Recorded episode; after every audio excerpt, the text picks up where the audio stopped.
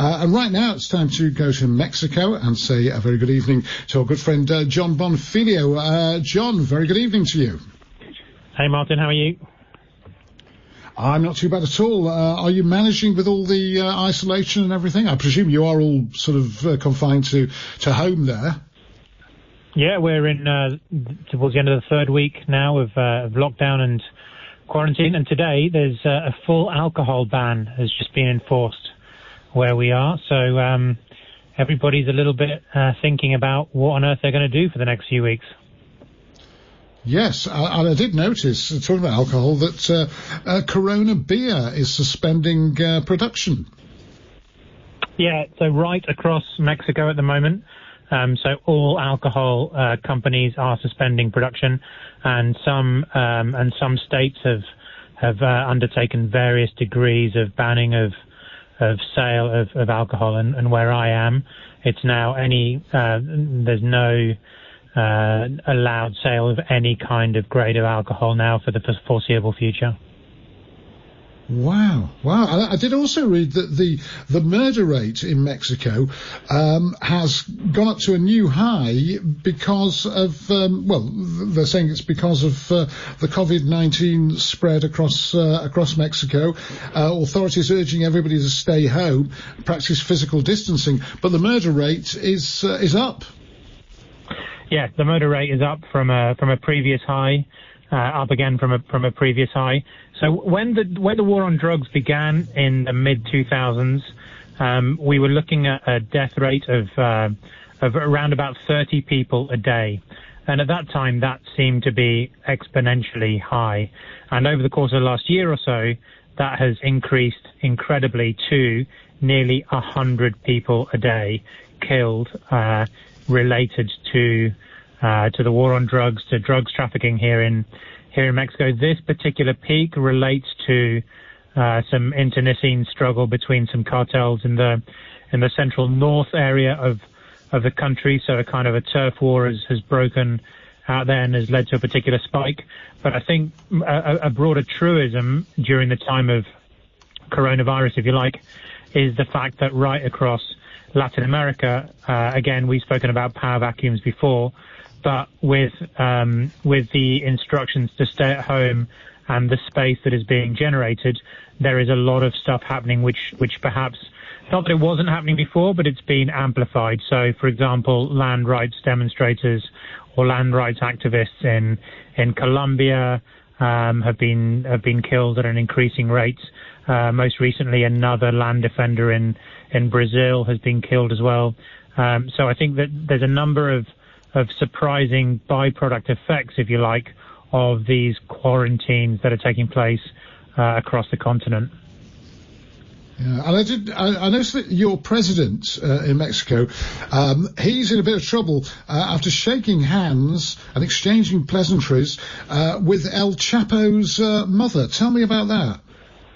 Yeah, and and um, and the first thing he said to her was, "Thanks so much for your letter, which we received amazingly." uh, uh, yeah, so he was up in uh, in Sinaloa doing a um, you know press the flesh thing, which he does uh, even now in, uh, in you know in a time of uh, coronavirus, which he's been heavily criticised for. And he he saw her uh, in a in a parked car in the passenger seat, immediately recognised her and went up to her, you know, broad smile on his face and said, "Hey, how are you?" etc. Uh, she, the letter that she sent purportedly was because of uh, um, she, she's interested in visiting her son, obviously, who's now in a maximum security security prison in um, in in the USA, and they're trying to get a, a visit up up there. So she's so she she wrote a letter to try and get um, you know federal permission to to go up and and do that. But that obviously caused a lot of consternation in in Mexico. I mean, partly because of the coronavirus context, because no, because you know he's been in the same way as Bolsonaro and Trump, largely ignoring their own advice, if you like. Um, yeah. But also the fact that, but also the fact that his, you know, the, the going up to a you know, to one of the most famous criminals in the world's mother and greeting her as though she was an old, long lost buddy.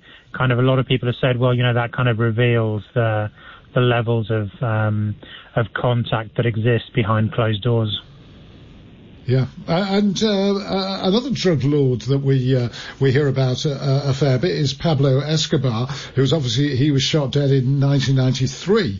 Um, but anybody who's watching uh, Tiger King on um, Netflix will know about this uh, attraction um, some people have in, in, that sort of position for, for big cats and exotic animals. And Pablo Escobar was was one of those people who did like the exotic animals. Um, tell me a little bit about his um, cocaine hippos. It's a, it's a bizarre concept, but tell, tell me about it.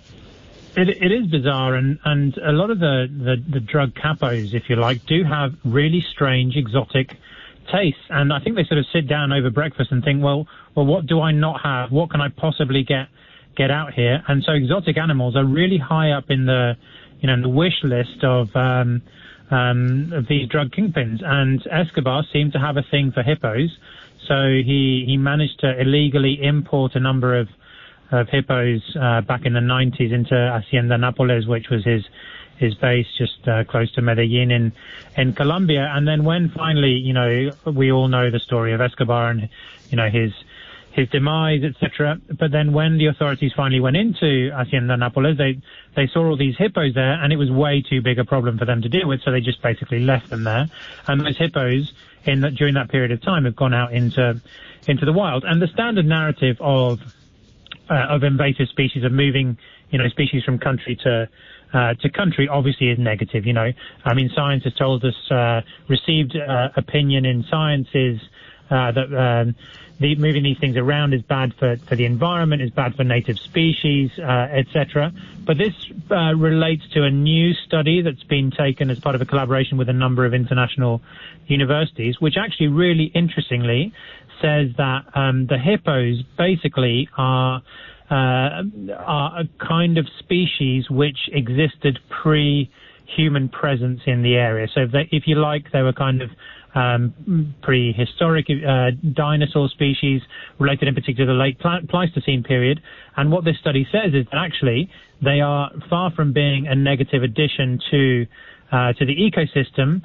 They are behaving in a similar way to the uh, to the to, to the way that those animals did during the late Pleistocene period, and restoring those ecosystems. And it flies in the face of of contemporary uh, scientific thought. And I've been speaking to the researchers about this recently because they're fully aware that there's a whole heap of scientific uh, orthodox orthodoxy bile that's about to rain down on their on their heads because of the, the um, the sheer chutzpah, I guess, that they have to, to actually go against the, the current grain and say, well, look, you know, we should actually rethink maybe how invasive species, the, the, um, the effect that invasive species have on an ecosystem, and look at the look at the long game rather than an immediate case study uh, case case by case. And the, currently, there are now over 80 hippos in the wild swanning around the rivers in Colombia. Bizarre, bizarre. Yeah, I, I, take it you've probably not seen uh, Tiger King. Have you seen that? It's a, it's a Netflix thing. Yeah, no, I'm, I'm, I'm aware of it. And the, the amazing statistic that there are more tigers in captivity in the US than there are currently in the wild internationally. Incredible.